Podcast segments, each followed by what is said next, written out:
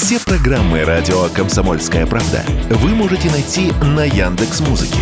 Ищите раздел вашей любимой передачи и подписывайтесь, чтобы не пропустить новый выпуск. Радио КП на Яндекс Музыке. Это удобно, просто и всегда интересно. Что будет? Честный взгляд на 12 апреля. За происходящим наблюдают Игорь Виттель и Иван Панкин. Здравствуйте, друзья! В студии радио «Комсомольская правда» Иван Панкин, Игорь Виттель. Мы всех вас приветствуем, друзья. Здравствуйте, здравствуйте, товарищи. На канале радио «Комсомольская правда» в YouTube идет прямая видеотрансляция. Подписывайтесь на канал, лайк, пожалуйста, тоже поставьте. В чате пишите в середине, в конце этого часа и в середине следующего. Во время больших перерывов будем отвечать на ваши вопросы. Раздел комментариев для того, чтобы вы там оставили жалобы, предложения, темы и гостей для эфиров. Так что милости просим. Ну и в соцсетях, конечно, это Одноклассники, ВКонтакте, либо же, если вам больше по душе, Телеграм, там есть наш канал Радио Комсомольская правда. Во всех этих соцсетях есть и группы, и канал Радио Комсомольская правда. Подписывайтесь, вступайте. А там же дублируется прямая видеотрансляция. Если вам больше нравится слушать, а не смотреть, то тогда подкаст-платформы к вашим услугам. Выбирайте либо Apple подкаст, либо Яндекс Музыку, либо Google подкаст, ну или из десяток других, какие вам больше нравятся. Пожалуйста, подпишитесь там на шоу, что будет, и все будет хорошо. А мы начинаем контрнаступление. Целая интрига завязалась вот вокруг этого проклятого контрнаступления, которое все никак, никак, никак не контрнаступит. Имеется в виду, конечно, украинское кон- контрнаступление. На самом деле, э, украинцы хорошие медийщики. Они лихо закрутили вокруг этого всего довольно хорошую, большую медийную мировую интригу ты не находишь? Ну, ты вот знаешь... то они, в, в, когда они там, а то в апреле они наступают. Причем это э, совершенно разные люди говорят. Последним э, или предпоследним выступил по этому поводу премьер-министр Шмыгаль. Он говорит, что нас вообще не торопит. А до этого все подряд, все официальные лица украинские, вплоть до Зеленского, говорили, значит, апрель, май, июнь, июль. И тут Шмыгаль, премьер-министр, говорит, вообще-то нас не торопит, друзья. Да, но только почему они объявляли, что сейчас будет следующая неделя, потом следующая, потом месяц. Ну, а, понимаешь, мне, конечно, я уверен в том, что наше э, военное руководство не принимает э, решения, исходя из публикаций в зарубежных СМИ. А что касается, для кого они это печатают, ну, друг для друга и, в общем, наверное, для тех из нас, для журналистов, кто это читает, перепечатывает и так далее, чтобы поддерживать эту повесточку и а, быть все время в ожидании. Э, Россия должна быть все время на нервах, такова их позиция. Но вот понимаешь... Э, Ты нервничаешь? Нет. Ну, я тоже. Нет, ну, слушай, это же Э, это их позиция, да, что как бы, ну, смотря от чего, понимаешь, от, э, безусловно, я нервничаю от терактов а и от э, беспилотников, залетающих и прочих террористических историй. А, а вот от про, сообщения о контрнаступлении нет, я уверен в, том, в нашей победе. Но дело не в этом. Дело в том, что вот, например, опять э, китайцы вылезли, правда, там не на уровне глав государства и, и прочих чиновников, но вот уже появилось такое вот прекрасно сформулированное, что Зеленский должен согласиться на мирное урегулирование, пока он еще не потерял право голоса и хоть что-то решает.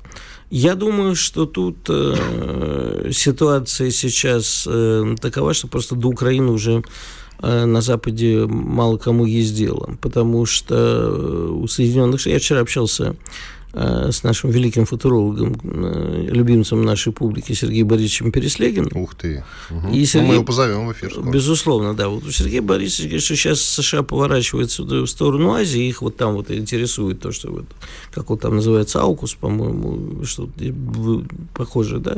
Австралия, Тихоокеанский регион, э, Юго-Восточная Азия и так далее. Поэтому меньше интересует Европа.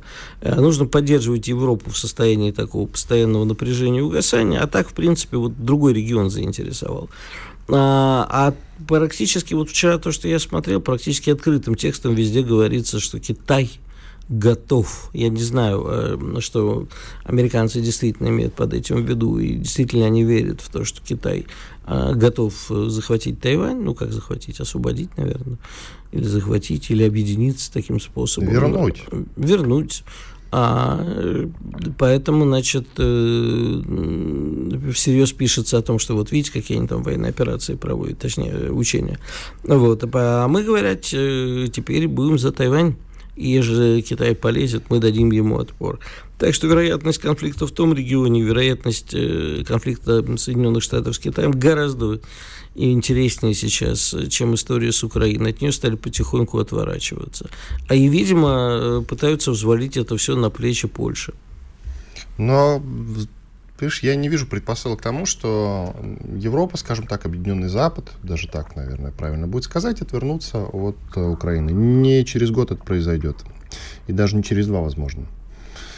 Вот, ну точно. Это все наши расчеты, наши надежды, но а, вряд ли это давай еще будет так. Коллективному Западу, если его можно сейчас считать коллективным, это опять-таки очень большой вопрос, потому что а, Запад тоже э, раскалывается. Так вот, условному коллективному Западу пока не нужна победа Украины, не нужна победа России. Им нужен очень долго затянувшийся конфликт, который будет выматывать обе стороны. Нет, им нужна э, война на истощение. А я о чем говорю? Э, затянувшийся конфликт, который будет изматывать Нет, обе стороны. Но недолгий. Все-таки так или иначе нужен мир, нужно восстановление логистических цепочек. Война на истощение, я имею в виду, чтобы одна из сторон, желательно Россия, думает Запад, вышла и сказала, все, хватит, давайте замораживать, э, резервов и сил для того, чтобы продолжать боевые действия у нас нет. Но ну, это я абстрактно говорю. А в целом задача именно такая. Не, Вань, тогда нужно признать, э, что, по крайней мере, вся евродипломатия – это полные идиоты. Так, во-первых, не нужно как бы тут гадалки ходить, чтобы это Но понимать. Мне все-таки кажется, что помимо вот этих говорящих голов и прочих органов, Барреля, фон дер Ляйен, Шольца с Макроном, а существуют э, серьезные, то, что называется think tanks, да, там, где действительно центр принятия решений, точнее, центр анализа стратегии и так далее, что они есть, прогнозисты, как говорит тот же Переслегин и э, их слушают и понимают. Э, ну, не, нельзя настолько быть, понимаешь, э, самое страшное, э, что происходит, когда человек начинает врать себе. И самое страшное, что происходит в международных отношениях, когда люди сами начинают верить в свою риторику. Они видят какую-то ужасную Россию, а действительно Запад цветущий сад, все кругом джунгли, и действительно в это верят. Одно дело, когда они это говорят с высоких трибун для публики, а другое дело, когда они верят себе. Но это уже так последняя степень.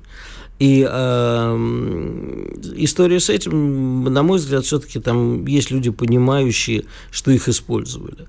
А вот. Но, тем не менее, впрямую они это сказать не могут. Смотри, ты говоришь про то, что они верят в себе или не верят в себе. А тут главное, чтобы мы не обманывались, потому что, например, у нас вот полно сообщений о том, что Украина не имеет ни сил, ни средств для контрнаступления. А, и ориентируются на утечку документов. Но я бы не стал говорить, как минимум, о том, что они не имеют ни сил, ни средств для контрнаступления. Сил-то у них как раз есть. У них порядка 600 тысяч сейчас э, солдат вполне себе готовы идти в контрнаступление. Я не представляю себе масштабного наступления, повторю свою мысль снова. Это будут э, наступления малыми группами и постепенные, рассчитанные на изматывание нашего брата. А цель контрнаступления? Цель контрнаступления хорошая мысль. Ну, отбивать, наверное, все-таки территории, которые мы уже считаем своими. Но даже если мы поверим в локальный прорыв, то э, вернуться к границам 91 года ну никак не получится. А нет задачи, на самом деле, возвращаться вот. к да, границам Просто продемонстрировать, года. что мы еще живы, да, Шени вмерла Украина. Примерно так. Нет, вообще у них задача 91 год это Зеленский придумал, это его креатура, когда под кайфом был. А вообще у них э, цель все-таки вернуть э, те регионы, которые мы считаем новыми. И которые Но для них старые. Это и есть граница 91 -го года. Нет, граница 91 -го года там какая-то да иная э, конфигурация. Нет, ну хорошо, вернуть регион, назови это так. Ну, они же понимают, что это, это не 91 границы до 24 февраля. Хорошо. Вот что, вот их задача. Я тогда что не очень понимаю, в 91-м тогда что было? В 91-м а, Крым был еще в составе а, Украины. Ну, да. Ну, а они... Крым они возвращать не планируют, потому ну, что если они попытаются пойти на Крым, это тактический ядерный удар по Киеву. Тот самый. Они говорят э, о том, что как бы будет десант, будет все. Будет не десант. Пройдет да. трех месяцев, как мы будем в Крыму. Они про Крым действительно говорят, и много. Тот же Подоляк, советник офиса президента, э, он много про это судачит. Но штука в том, что если вдруг они пойдут на Крым, то прощай, Зеленский, банковое, все как ты любишь, пожалуйста. Радиоактивный пепел, ядерная зима, причем для всей Европы. А в Крыму народ на самом деле очень напрягается из-за всего, потому что я вчера говорил с крымскими людьми, они говорят, что их вот очень напряг обстрел Феодосии, ракеты и так далее. Они будут обстреливать они, ну, они, видимо, считают, что как бы они станут первыми, да, с первым пунктом для контратаки или для атаки, назови Их задача сейчас, э, как я и писал и говорил ранее тебе, их задача сейчас проводить акции какие-то. Да. Обстрелы, террористические э, какие-то акции, типа Брянска, там вот это все, теракты. Ну а как ты думаешь, что больше всего крымчан заботит? Ну, собственно, безопасность, разумеется. Что не еще? только сезон их беспокоит. Сейчас сезон на нас. Не поедут люди, у них э, не будет денег. Понимаешь, э, Крым место такое, где народ очень часто думает не только о собственной безопасности, а в первую очередь о собственном бабле. И не осуждаю. Это их э, главный источник заработка. Кстати, губернатор, ну, в Рио, губернатор Херсонской области, Сальдо заявил о готовности Херсонской области к контрнаступлению. Я господину Сальду могу сказать э, с полной уверенностью, что э, вот в ближайшем контрнаступлении, если оно все-таки состоится в каком-то масштабном более-менее виде, о котором они так много все говорят, украинская сторона, то точно э, контрнаступление будет направлено в сторону Херсонской области. Это 90% будет Запорожье. У меня есть такое, такая уверенность, такое Возможно. ощущение. Вот, почему-то мне кажется так. Иван Панкин, Игорь Виттель, мы сейчас сделаем небольшой перерыв. Оставайтесь с нами, пожалуйста. Буквально через две минуты после полезной рекламы и хороших новостей мы продолжим. У нас будет полковник Марочка, прекрасный эксперт. Спорткп.ру О спорте, как о жизни. Что будет? Честный взгляд на 12 апреля. За происходящим наблюдают Игорь Виттель и Иван Панкин. Иван Панкин, Игорь Виттель. Мы продолжаем. К нам присоединяется Андрей Марочка, военный эксперт, подполковник ЛНР в отставке. Андрей Витальевич, здравствуйте. Здравия желаю. Вы все знаете. Скажите, пожалуйста, как вы считаете, куда в ходе контрнаступления, если оно таки будет, и будет ли, кстати, вот тоже скажите, куда они ударят, как вы считаете? Ну, вы сильно мне льстите, что я все знаю. Я знаю лишь только в меру того, что мне положено знать. И это очень хорошо, поскольку если мы все скажем, будем знать э, планы и замыслы, э, скажем, э, командования, то это будет э, очень, скажем, плохо. Э, если мы говорим о противнике, где он ударит, то могу сразу сказать, он ударит не на одном э, направлении, это будет ряд ударов, э, один основной, и остальные будут э, вспомогательные, скажем так. Куда ударит, э, в принципе, не важно, я уже неоднократно это говорил. Нам нужно готовиться на всех абсолютно направлениях. В принципе, это и происходит. Командование прекрасно понимает, что противник хочет нас ввести в заблуждение, поэтому готовиться нужно на всех позициях, особенно там, где есть танкоопасные участки и направления, потому что основные ударные силы, основной кулак – как раз э, будет из бронетехники, потому что еще другой тактики и стратегии не разработали, поскольку и советские войска, и российские войска, и даже западные страны НАТО всегда используют э, как прорывную силу именно в сухопутных войсках вот бронетехнику. Поэтому здесь очень внимательно нужно следить э, за ситуацией. И еще раз повторю, по всей линии боевого соприкосновения – нужно предпринимать э, те меры, которые э, не позволят противнику, скажем, развить успех на всех направлениях. Хорошо, а приоритетное направление для них какое, как вы считаете? Какая для них самая важная задача? Вот мне кажется, что важное... это точно не Херсонская область. Вот мне почему-то кажется. Все, вам слово, пожалуйста. Смотрите, самая важная задача здесь э, не надо рассматривать не в военном плане, а в политическом, поскольку все мы прекрасно понимаем, что э, Зеленскому нужно отчитаться наверх за те получен, э, полученные э, денежные средства, за те э, материально-техническую помощь, которую поставляет страны НАТО, и им нужно показать какой-то успех и какие-то действия. Неважно, где это будет происходить.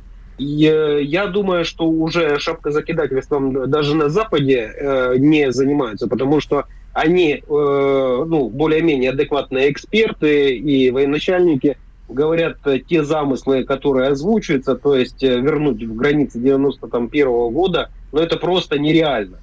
Если мы говорим, что они будут бить на Херсонском направлении или Э, допустим, на Запорожском, этот участок, э, скажем, конечно, вероятен, э, но давайте учитывать то, что там огромное количество степей, где, в принципе, противнику будет очень сложно, скажем, ну, развить успех, поскольку они будут находиться как на ладони. Сейчас они находятся в защищенных каких-то местах, на позициях, но если они пойдут вперед, это, в принципе, сразу чревато огромными потерями.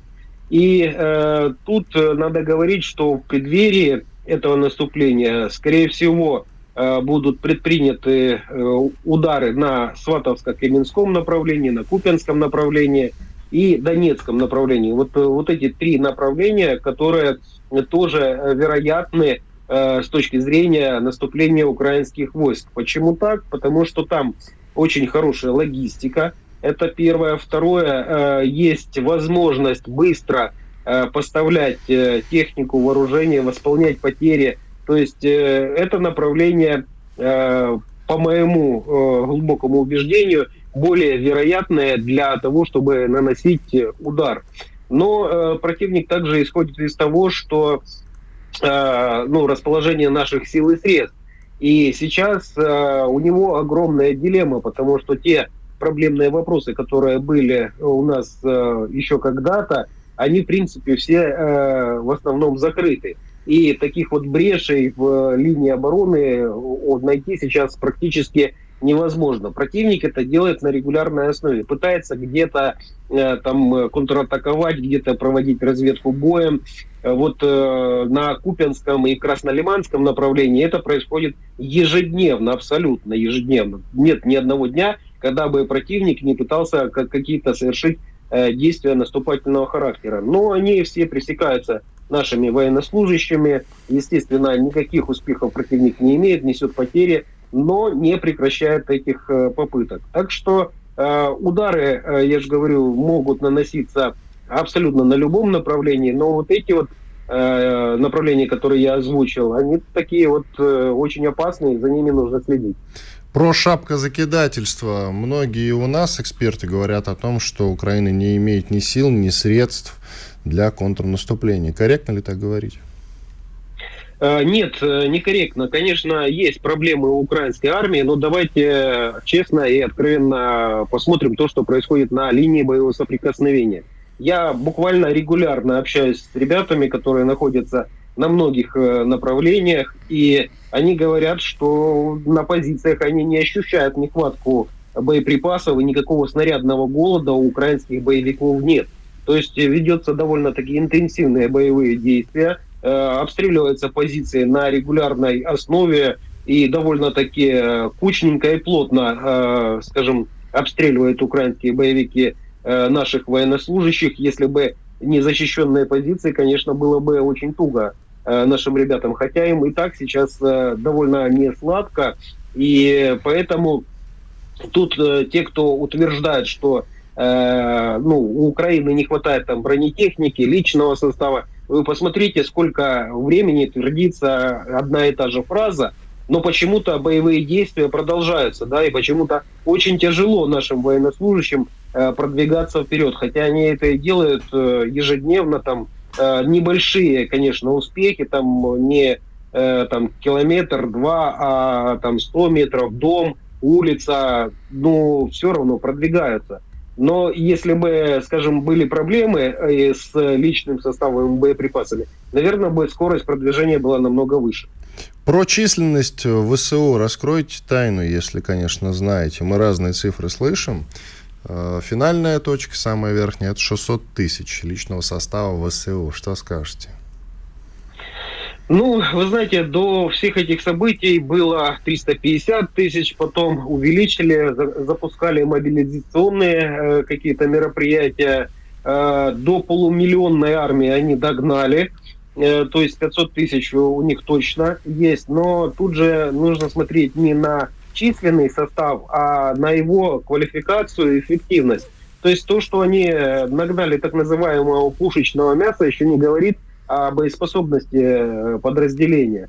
Есть очень подготовленные, квалифицированные военнослужащие. Более того, их численность растет с каждым днем. Они прибывают с западных э, полигонов, и их, э, естественно, пытаются немного сберечь для как раз вот того контрнаступления, я думаю, э, которое предполагается, по моим оценкам, где-то на майские праздники, потому что сейчас опять немножко не повезло украинским боевикам, Э, у нас эти две недели стандартно э, идут дожди, а дожди в полях это распутится.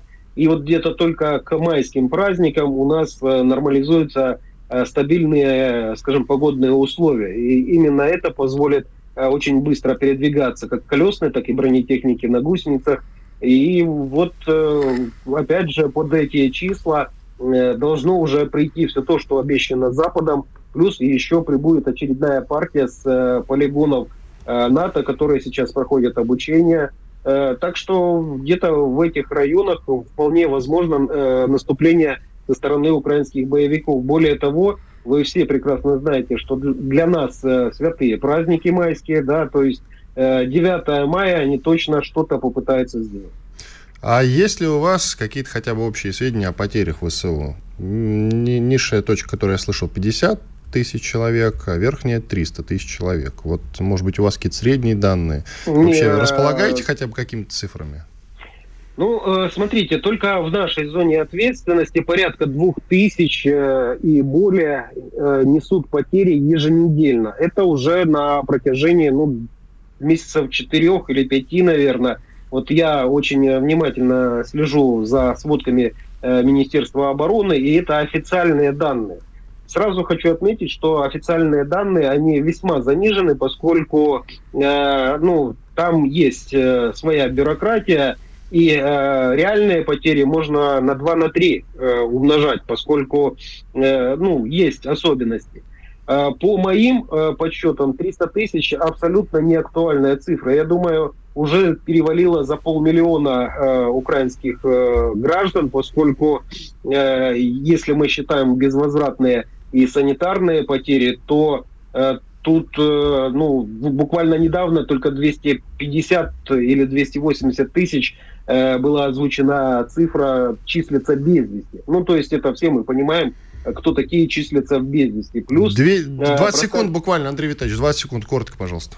Ну, плюс, плюс еще э, учтем то, что когда-то было озвучено 100 тысяч, да, а с этого прошло огромное количество времени, так что я думаю, где-то за полмиллиона перевалили потери Спасибо, спасибо. Андрей Марочка, военный эксперт, подполковник ЛНР в отставке. Радио «Комсомольская правда». Срочно о важном. Что будет? Честный взгляд на 12 апреля. За происходящим наблюдают Игорь Виттель и Иван Панкин. Иван Панкин, Игорь Виттель. Мы продолжаем. На нашем канале в YouTube «Радио Комсомольская правда» идет прямая видеотрансляция. Подписывайтесь на канал, лайк поставьте тоже, пожалуйста. В чате пишите конце этого часа и в середине следующего, во время больших перерывов, будем отвечать на ваши вопросы, разумеется. Жалобы, предложения, темы гостей для эфиров а, оставляйте либо там в чате, либо в разделе комментариев. Ну что ж, идем дальше. К нам присоединяется Александр Михайлов, руководитель Бюро военно-политического анализа. Александр Евгеньевич, мы вас рады приветствовать. Доброе утро, коллеги, здравствуйте. А вот скажите, пожалуйста, военный эксперт, может быть, есть у вас э, предположение, мы тут гадаем, куда ударит ВСУ? Да, вопрос, тяжелый вопрос, мы понимаем. Тяжелый, и, на мой взгляд, на него однозначно ответить нельзя. Ну, ни одно контрнаступление, да и, собственно, ни одна наступательная военная операция, ну, не идет в одном исключительном направлении. Она идет на в разных в разных локациях, то есть используются разные виды вооружения, есть ложные, обманные маневры, есть э, те возможные операции локального характера, которые могут вводить в заблуждение и нашу группировку. То есть, на мой взгляд, если все-таки это контрнаступление, котором так много говорят на Западе, состоится, оно все-таки будет гибридного характера, оно будет включать несколько разных этапов и э, вообще э, методов ведения э, этих действий, то есть они могут касаться каких-то террористических актов, вот как мы видели в Брянской области и вообще в целом Курской, Белгородской области у нас в прямом в прямом приграничии с украинскими областями находятся. Они могут быть э, такого воздушного характера, то есть когда использоваться, когда могут использоваться налеты дронов или баражирующих э, боеприпасов камикадзе. Они могут использовать разные тактики, то есть когда рассеивается наступательная линия, вот используются аэромобильные группы, о, автомобильные группы на легкой бронетехнике.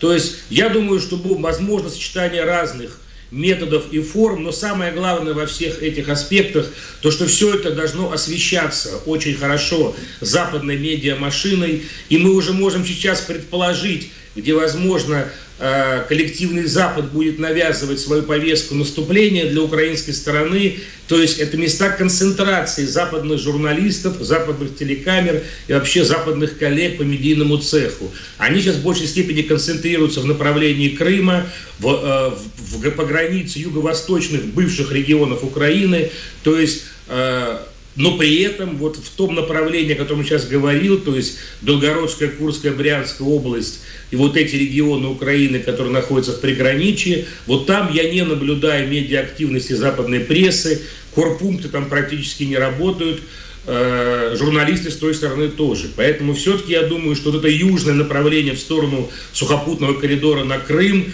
оно и с медийной точки им более предпочтительно, но и с точки зрения каких-то гипотетических военных побед. Александр Евгеньевич, а вы вот сказали, что контрнаступление, цитата, если оно состоится. А есть у вас какие-то сомнения по этому поводу? Поделитесь, пожалуйста. Э, ну, слушайте, ведь э, военные действия могут вестись в таком затяжном позиционном э, характере, то есть Почему обязательно украинская сторона должна приступать к контрнаступлению? А ну, я не знаю, я, я сам не уверен в этом. с утра до вечера. Я тоже думаю, что им навязывают этот сценарий там и тоже в военном руководстве генералитет, ну, ну, не совсем уж глупый, недалекий. Причем э, часть руководства заканчивала высшее военное командное училище в Советском Союзе еще. Поэтому, ну там нет дураков. И они оценивают возможность своей группировки. Просто наступать, чтобы вас положили вдоль линии обороны, которую сформировала российская группировка, с военной точки зрения невыгодно и неправильно и неверно. А вот использовать различные гибридные способы проникновения через нашу границу, в том числе воздушную границу России, зафиксировать это на видеоносителе, а потом раздуть пропагандистской машины западной, это как большие военно-политические победы над Россией, вот это они могут и наверняка будут использовать такие методы. Скажите, пожалуйста, немножко от Украины давайте отвлечемся.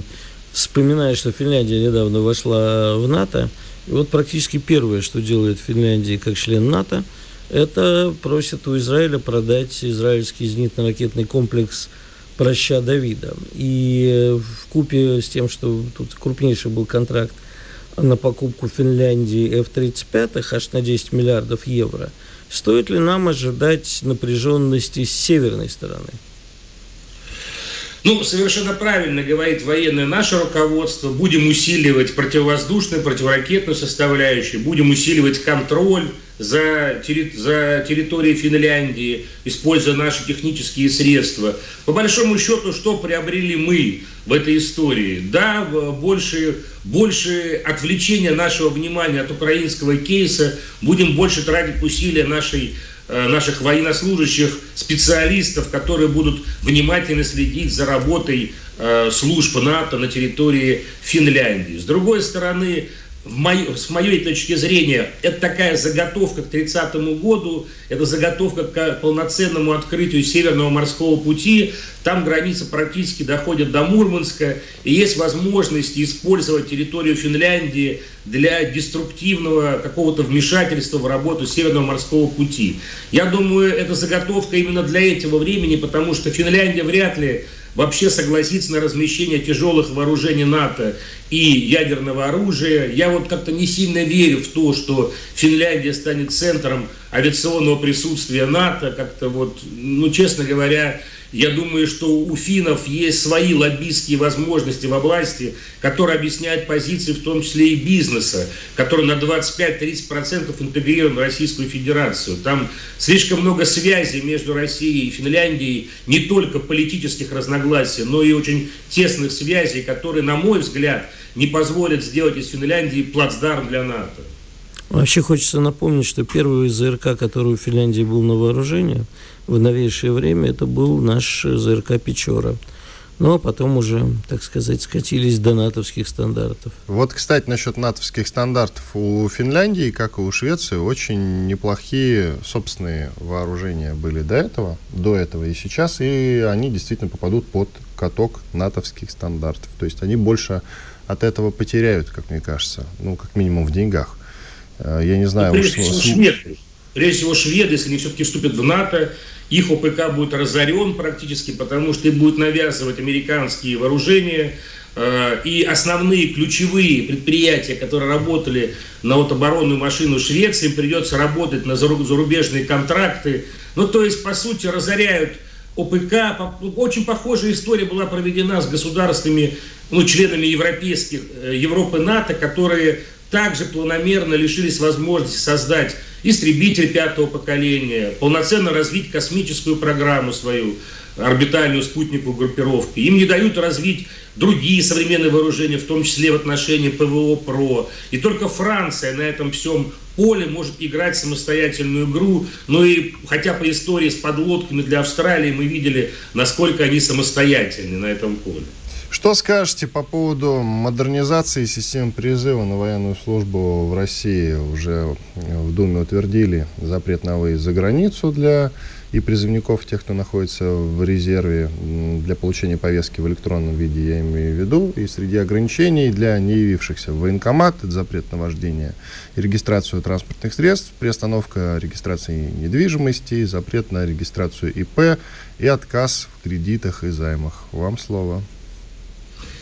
Ну, я не сомневаюсь в том, что сегодня Совет Федерации поддержит Госдуму в этом вопросе. А вот что касается главы государства, возможно, э, обрати внимание на широкую дискуссию, которая пошла в соцсегменте, да и в целом вот в мессенджерах, в телеграммах и так далее. Э, возможно, есть смысл обратить внимание на мнение депутатов других фракций, которые предлагали более серьезно обсудить поправки, да, и предложить их на обсуждение общественности. Если есть такая военная политическая необходимость ускорить этот процесс, он, безусловно, будет исполнен в краткие сроки. У нас есть буквально, по-моему, если не ошибаюсь, в течение пяти дней Совет Федерации предоставляет законопроект на утверждение президенту, президент его утверждает в течение 15 дней, ну и дальше закон вступает в силу. Э, на мой взгляд, э, можно прислушаться и к государству, да, которое, с одной стороны, хочет перейти от этой архаики с бумажными повестками к какому-то новому концепту по организации и призыва, и учета военнослужащих, стоящих на воинском учете. А во-вторых, ну, а с другой стороны, наверное, нужно послушать и тех, кто призывает, э, что называется, не рубить с плеча, а, допустим, обратить внимание на такие позиции. Вот срочники, понятно, те, кто призывается первый раз на срочную службу, им приходит повестка, наверное, правильно, что они не могут ни покинуть страну, ни, так сказать, больше воспользоваться какими-то другими гражданскими правами. Что же касается людей, которые находятся на воинском учете, но находятся в запасе или в отставке, допустим, для согласования какой-то какой-то бюрократической, э, допустим, вопроса какого-то, нужно прибыть в военкомат, и человек, не прочитая это сообщение на госуслугах, автоматически лишается права на выезд из страны, ну а может он командировочный, может у него целая серия командировок за границу, или он работает таким вот э, сложным методом. Или в принципе он живет за границей. Или да, или живет за границей. То есть это как-то начинается вмешательство уже в конституционные права человека. Поэтому я думаю, что здесь Э, есть еще поле для дальнейшей дискуссии, и я думаю, что в финальном виде все-таки законопроект будет более понятный вот именно с этой точки зрения вопрос. Спасибо. Потому что у нас спасибо, 30 спасибо. миллионов человек на учете, это большое количество россиян. Спасибо. Александр Михайлов, руководитель Бюро военно-политического анализа. Уходим на перерыв. Радио «Комсомольская правда». Мы быстрее телеграм-каналов. Что будет? Честный взгляд на 12 апреля. За происходящим наблюдают Игорь Виттель и Иван Панкин. Иван Панкин, Игорь Виттель, мы продолжаем наш эфир. Санкции, санкции, санкции, которые нам уже надоели, мы практически не следим за ними. 11 пакетов уже к нам пришло. Но США тем временем испытывают суперсанкцию. Правда, испытывают на Северной Корее. То есть американцы и, более того, их азиатские союзники, это Корея Южная, которая еще называется Республикой Кореи, призвали депортировать на родину всех нелегалов из КНДР, то есть из Кореи Северной. И, по сути, вообще всех граждан КНДР. А, кроме дипломатов, сообщается пока что. Но и дипломаты тоже не защищены в перспективе. Это тоже вполне себе а, реальность, которая может случиться. И дипломатов тоже выпрут. Пусть едут к себе. Как там эта фраза очень странно звучит. Всех нелегалов, кроме дипломатов. У них и дипломаты, что ли, нелегалы? Ну, пак нет. Кроме дип... всех нелегалов, кроме дипломатов. Ну, а, вот. ну ты, да, ну, собственно, да. Э, ну, так вот звучит новость. Ничего страшного. Что ты придираешься? Я придираюсь. Не просто Чего ты придираешься к американцам, я не пойму. Придираюсь, конечно. Мне интересно, чего они этим хотят добиться. А, ну, смотри, северных корейцев, беженцев не так много, точные цифры мне неизвестны.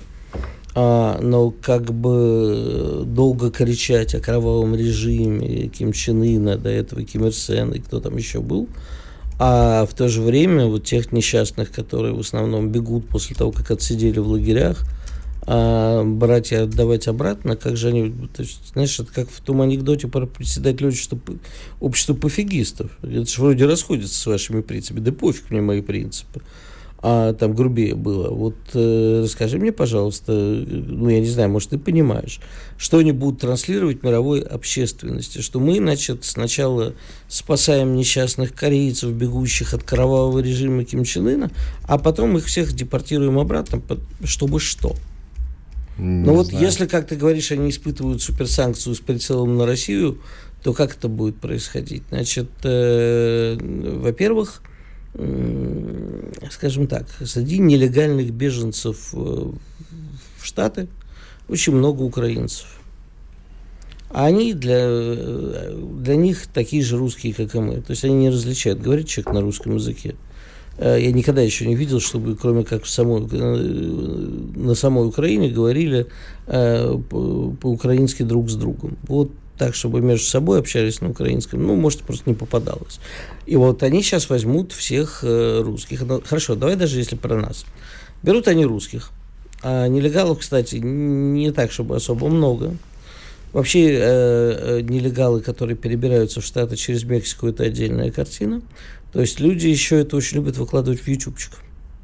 Они прямо вот снимают, как они перебираются через мексиканскую границу, подробно рассказывают. Ну, дебилы. А, не жалко. Вот. Что касается всего остального, ну вот представь себе, они нам вернут эту публику. Публику, лояльную им. Публику, которую они рассматривали частично как э, основу для качания режима в дальнейшем такую, вот, на самом деле, не, недавно смотрел один венгерский сериал, сериал про 80-е, там очень точно показано, как американцы вербовали венгров, э, обучали их за рубежом со словами типа, вот сейчас уже скоро рухнет проклятая советская власть, и вы тут станете нашим новым, нашими агентами, вы войдете в новую власть и так далее. Но вот все эти люди, которые, как бы, которых российских они готовят, они что, будут депортировать? Или только нелегалов? А нелегалов, на самом деле, на мой взгляд, не так много. Смотри, в том, что касается беженцев из Северной Кореи, только в Китае их находится порядка 30 тысяч. Они же собираются депортировать не китайских. Нет, вообще всех. И э, Соединенные Штаты пока заявляют о том, что они попросят своих союзников в азиатском регионе. Вот. Мы в данном случае не знаем, Китай пойдет на это или нет. Вот под угрозой в автомате. Китай под не союзник. Под угрозой санкций, может быть, и пойдет. Мы не знаем. Мы не знаем. Вон оно, как интересно. Я думал, они от себя собираются депортировать. Но мы же не можем с полной уверенностью сказать, что Китай скажет нет, это наши можем, люди. Ну, можем. Ну, посмотрим. А, Во-первых, можем. Во-вторых, 30 тысяч это все равно не очень большое, не, не очень большое количество. А ты Китай можем, говоришь. Что? Китай, ты понял вообще смысл? В Китае да. 20-30 тысяч Я и говорю, беженцев. что это очень небольшая сумма, даже если речь зайдет о небольшое количество, если речь зайдет об этом. Ну ладно, к нашим делам. Ты же знаешь, э, а, что... Одну секундочку, я только предлагаю вернуть тогда всех, э, кто говорит на русском, включая нашу старую иммиграцию. Всех вот собрать и вернуть на родину. А кому ты это предлагаешь? Американцам. Э, я Не боюсь, что же. иммиграция будет против. Конечно, будет против. А кто их спросит? Ну, пусть возвращаются, да? Прямо сажают самолеты, пускай выкидывают. Давай Поедут далеко в свой ходить родной не будем. Бердичев. Давай далеко ходить не будем. А, это довольно старая новость, но сейчас а, по этому направлению все ужесточается. Ты же помнишь, что россиян с видом на жительство в Латвии обязали выучить латышский язык. Это было что-то около там, ну, меньше года назад. Вся эта телега пошла. На самом деле, тех людей, которые живут в Латвии, имеют там вид на жительство, далеко не все знают латышский язык. И вот э, их сейчас в каком-то количестве, порядка примерно там несколько тысяч человек, могут выдворить в Россию. Представляешь? Какое масштабное водворение будет. Я тут бы разделил, опять-таки. Дело в том, что есть, так сказать, э, старые латыши, то есть это те, кто на э, момент распада Союза, будучи этнически русским, оставался на территории Латвии и получил паспорт не гражданина. А, тогда же никто не задумывался на Западе, что почему это вы делите людей на первого сорта, на второго сорта. Ведь люди родились, всю жизнь прожили в Латвии, многие из них. А, вот у меня есть, например, знакомый, родившийся в Латвии, родители, я не знаю, наверное, э, папа военный, кажется, был, а, те, кто попал. Ну, хорошо, у вас там могут быть еще претензии к тем, что вы же там про оккупацию орали, к тем, что как бы оказались на территории Латвии таким способом. Но ведь люди, которые там родились, они же тоже тогда должны по закону у вас считаться латышами. Анхрен. А, а есть люди, которые понакупали за последние, сколько там, когда Латвия про ВНЖ объявила за недвижимость, 10-15 лет. Ну, да, где-то Очень так. многие купили в Юрмале э, недвижимость, в других курортных местах. Вот э, выгнать их дело, я считаю, принципа правильно. Пусть понимают, что не, не, нечего покупать недвигу в недружественной стране и ну, вообще как 15 бы... лет назад Латвия не была недружественной. Она была э, никакой ровно по одной причине. Русское бабло. Потому что когда через твою страну текут потоки отмываемых денег и проводят различные культурные мероприятия, я был в Юрмале после того, как отменили новую волну. А был, когда была новая волна в разгаре. Это два разных города – это был город полный народу, который тусил, забивал кабаки, и только русские сидели в кабаках, то есть приезжали машины с русскими номерами, а в один там мой любимый ресторан, я просто наблюдал его из года в год, да, основная клиентура русские, э, те, кто приезжал из России, и те, кто у кого там недвижимость, да, то есть они приезжали, в основном там жили дети с няньками какими-нибудь, иногда э, тещи, бабушки, а вот, а сами приезжали на выходные туда на машине ехать недалеко. И когда это все схлынуло. Поэтому Латвия никогда не была толерантной к России, только к нашему баблу. И они очень загрустили, когда мы ушли оттуда, там, куда новую волну Кивин этот голосящий. В Калининград, ну, под, под Калининград, Светлогорск или Светло... Э, не помню название города. Не знаю, насчет загрустили, они же нас сами выгнали, не мы ушли оттуда. Нет, сами. Мы ушли сами. Вы просто сказали, что вот ежели так, тогда идите вы, пожалуйста. А, нет, там было давление, и поэтому в этой связи мы были вынуждены... Слушай, ну вот я тебе могу про Латвию рассказать. У меня есть куча знакомых узбеков, а, и в какой-то момент Латвия стала таким городом, в котором приезжаешь, а там одни узбеки. Ну, по крайней мере, в, в дорогих местах, в аэропорту, в вип-зоне узбеки, так, в что? ресторанах. А, ну, это между нами, ну да, сказал я, говоря на многомиллионную аудиторию. Между нами, так. А, в какой-то момент пришла местная габуха и сказала, чуваки, а что вы здесь делаете? Откуда у вас деньги? И что вы тут вообще? Вы вообще угроза национальной безопасности Узбеки? Латвии. Да. Прекрасно. Ну, как вы понимаете, это были богатые узбеки. Ну, я понял, что не, не бедные, не которые улицу подметают. Так. Да, мои хорошие друзья и их друзья. Я наблюдал это изнутри. И? Все. Пошли вон отсюда. Они не ответили, что мы здесь делаем? Нет? Ответили, все, это никого не волновало. У Прекрасно. них ликвидировали всю местную бизнес и Прекрасно. недвижку. Ну, короче, я понял.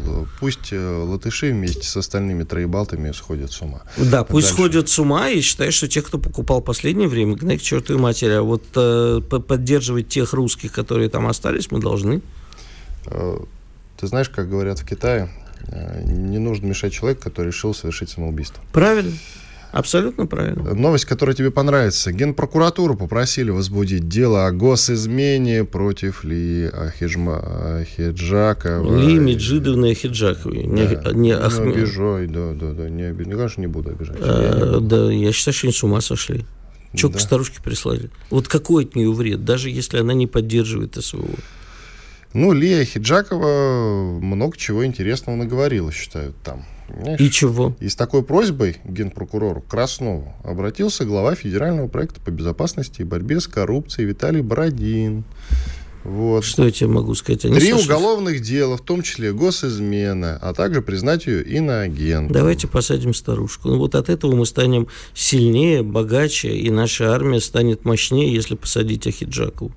Ну, может, заняться больше нечем, В принципе, из театра она ушла, из театра-то она ушла из современника. Правильно сделала. Там ей, на мой взгляд, находиться не надо с ее замечательной политической позицией. А вот три уголовных дела, я уж не знаю, совершала ли она госизмену, а, нам не сообщается тогда, какую госизмену. Но, возможно, в нынешних условиях кричать «Слава Украине» это тоже в каком-то смысле госизмена, наверное. Она, наверное, работала на адыгейскую разведку, тогда это госизмена. Это что значит? Ну, она же с Адыгеей, поэтому, может, вот так это называется. Я не знаю, что как можно назвать госизменой такие вещи. Чтобы получать еще больше информации и эксклюзивных материалов, присоединяйтесь к радио «Комсомольская правда» в соцсетях. В отечественных социальных сетях. Смотрите новые выпуски на Рутьюбе, читайте телеграм-канал, добавляйтесь в друзья ВКонтакте, подписывайтесь, смотрите и слушайте. Радио «Комсомольская правда». Самая оперативная и проверенная информация в эфире и соцсетях.